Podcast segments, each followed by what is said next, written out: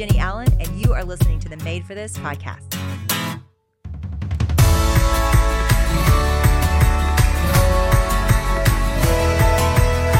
Well, this is a dream for me, getting to talk about the next generation coming. It is a dream for me because my heart bleeds out for our kids. Really, truly, when I'm saying kids, I'm talking about kids of every age. I'm not just talking about teenagers and I'm not just talking about five year olds or 10 year olds. I'm talking about everybody in this next generation, you know, one year old to college age. So, what I see is an absolute war for their minds. And the number one thing we've heard from all of you when you've read Get Out of Your Head, when you've heard me speak about it, when you've listened to the podcast about it, the number one question, and it's said with a lot of pain and a lot of concern, is what about our kids? And I know some of you are here because you're a teacher. Some of you are here because you're a youth worker. Some of you are here because you have a few girls you'd like to disciple and you're curious about the next generation. And then some of you are here because you're parents. No matter where you're coming from, we all can agree there is a war for not only our own minds, but especially for this generation coming. Now, the interesting thing about this generation coming is they don't argue it. They don't wonder if they are under attack. They know it, they feel it because either they feel it in themselves or they see it in their friends. And starting at a pretty young age, they're pretty aware that their minds are under attack. And that comes from largely a more open communication style around anxiety, depression, fears, worries, and they're expressing those to each other. And then also, they're under a lot of pressure. And I think that pressure is beyond anything we really can imagine, those of us that grew up at a different time. And a lot of that I think is played out with the internet. I think we are built to have a capacity to care for a certain number of people and a certain number of problems. We're not built well as humans to care for the concerns of the entire world.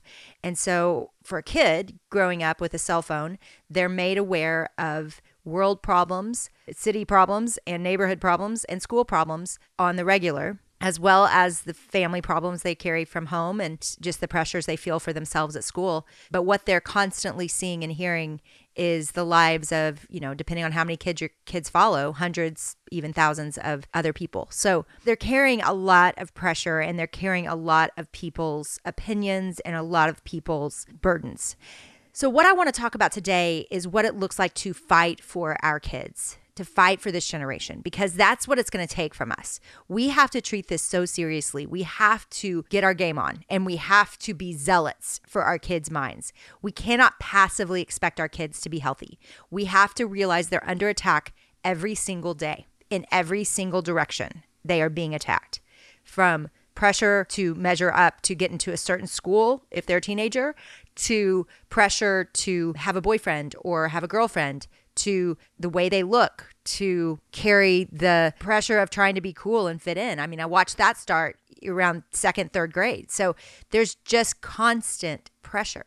And the kids are supposed to be kids in those years and it's it's sad that that's the reality, but it is the reality.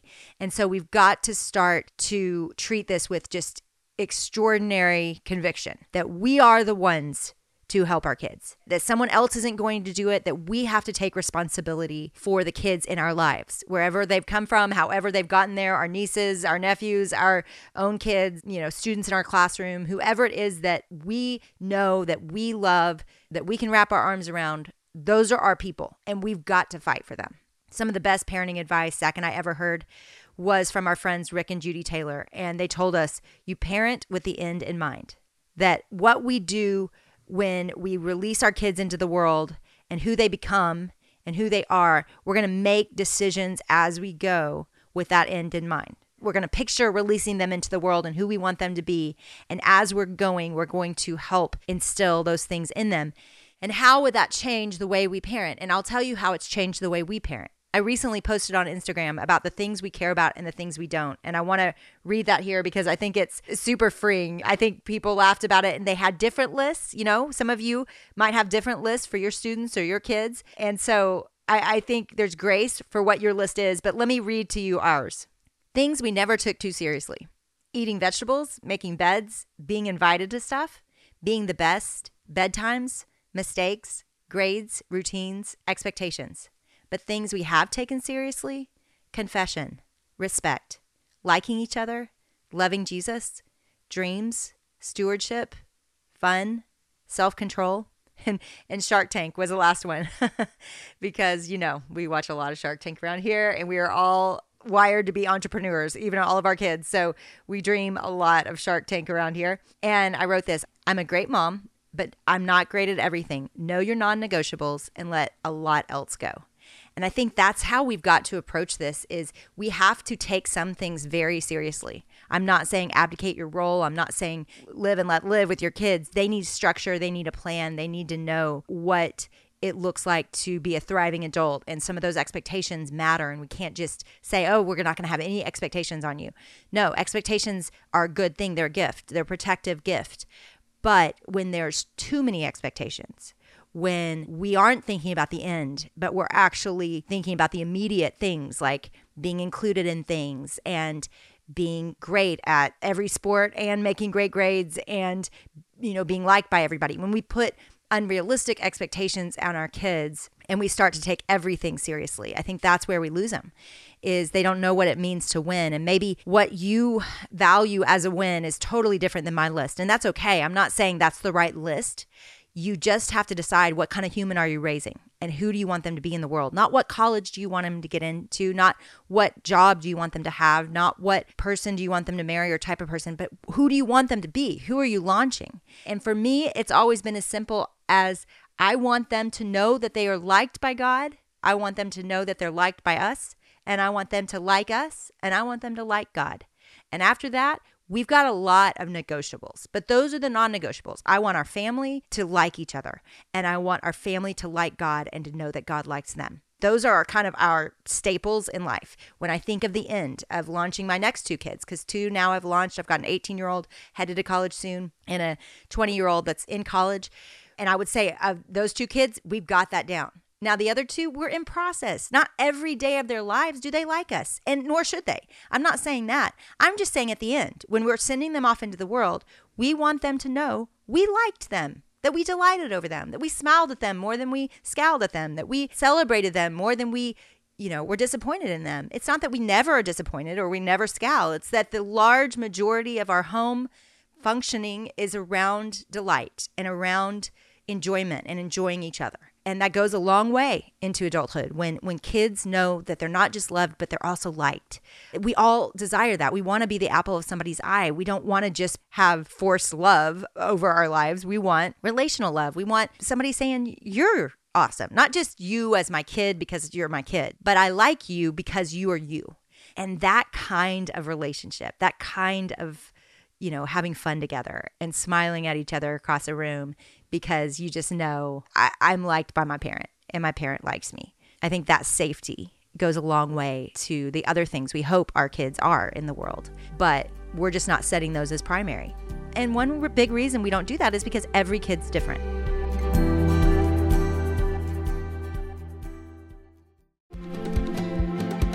Today is a very big day for me. I get to tell you a story that has been growing and in the making for over 15 years. My kids were five, three, and I had a newborn baby when I had a vision to create a resource for parents that could help us give our little kids a big view of God my seminary days were in the midst of young kids, and I would go to class and I would learn all of this theology that was absolutely changing my life. It was helping me understand God in some ways for the first time. I had grown up in the church, and yet the things I was learning were blowing my mind. And I wanted nothing more than to give my kids from a very young age a huge faith, a deep appreciation and love for the depth and beauty and mystery of God. There's so much to know about God. And yet we've relegated him for kids to stories and vegetables and all these things that are good, but they're not God. They're not who he is in his core and essence and what he wants for them. My dream was to build tools and books and resources that would capture kids' imaginations and cause them to want God from such a young age and cause them to have a proper view of him and his love for them. So finally, after 15 years, it's time. We are launching Theolaby, giving little kids a big God. So here's what you need to do. If you want to be a part of this, go to theolaby.com T H E O L A B Y. That's T H E O L A B Y dot com. And there you're going to be able to put in your email. June 2020, Theolaby is coming your way. We are so excited about it, and we want you to go on this adventure with us.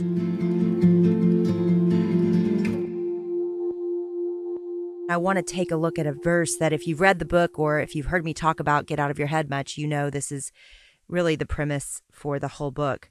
But it's in Second Corinthians 10, and it's where the verse, Take every thought captive, is found.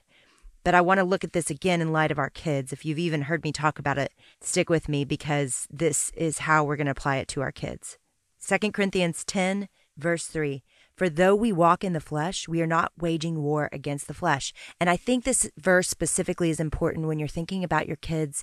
You're thinking about the kids that you lead in church or, or school or whatever context you are around kids, nieces, nephews, whatever. What I would say about this verse is you got to look at them as someone under attack, someone that the enemy is fighting for.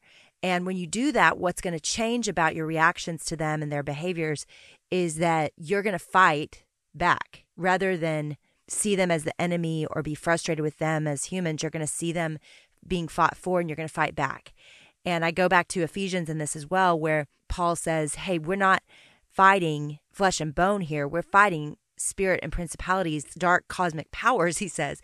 So remember, like, we're not fighting our kids, no matter what their behavior looks like, no matter how they're behaving or treating you we're fighting the enemy who's fighting for them. Paul loves to remind us of that. And then the next verse says, For the weapons of our warfare are not of the flesh, but have divine power to destroy strongholds. We destroy strongholds and every lofty opinion raised against the knowledge of God and every thought we take captive to obey Christ, being ready to punish every disobedience when your obedience is complete. Now, how do we apply this to our kids? Well, first and foremost, we've got to remember that the enemy is real and the enemy is after our kids because they are so vulnerable.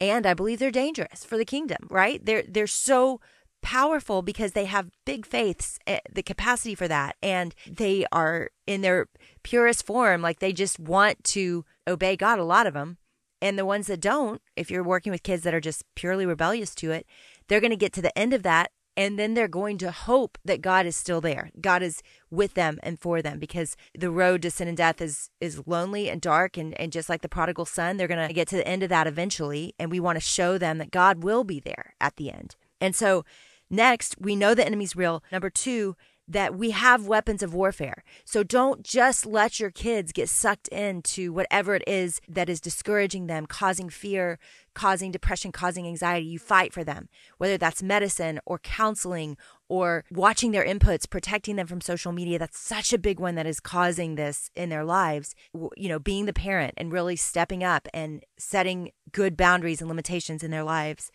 or whether that's just getting them to open up and talk and confess. Confession is one of the healthiest things they can do. And how much better for them to confess to you than somebody random that doesn't have the tools to help them. So fight for that too, just the safety. And what that looks like for me in my life with my kids is I have continually told them there are certain times set apart that they will not get in trouble for whatever it is they say if I my sense or gut is that they are ashamed or they've got something on their mind that they're not telling, then I'll build a really safe space where they can say, hey, you can tell me anything that you need to tell me right now, and you're not going to get in trouble. Like this is just a super safe place.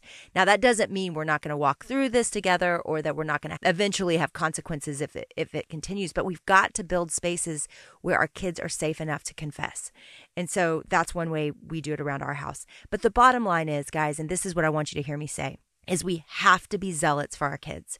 We have to be zealots for the next generation. We have to see them. We have to look them in the eyes. They have to know we care and that they're loved unconditionally. They have to know that we are safe places to share the hardest parts and the hardest things, and that we are also advocates for them, that we're going to get them the help they need, and we're going to be there to support them through whatever process it is of healing.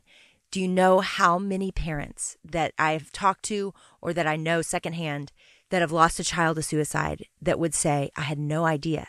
And I think that is because our kids are hiding from us. And the more we can do to fight for them to quit hiding from us, the more we can help them, the more we can be on their team.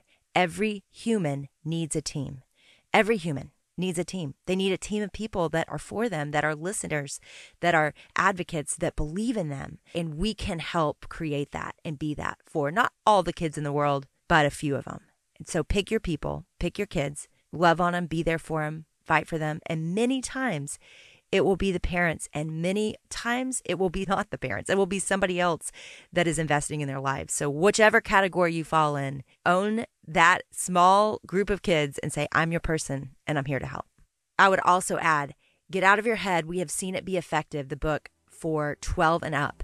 So if you have a teenager or a preteen that you think might be ready to kind of engage this with you, I would encourage you to get the book for them and then get the book for yourself. And the two of you, or the four of you, or whatever your size of your group is, go through it together and talk about these principles because they're really simple. It's, this isn't rocket science. Like, this is simple truth that can hopefully help your teenagers get out of their head and hopefully trust Christ in a deeper way.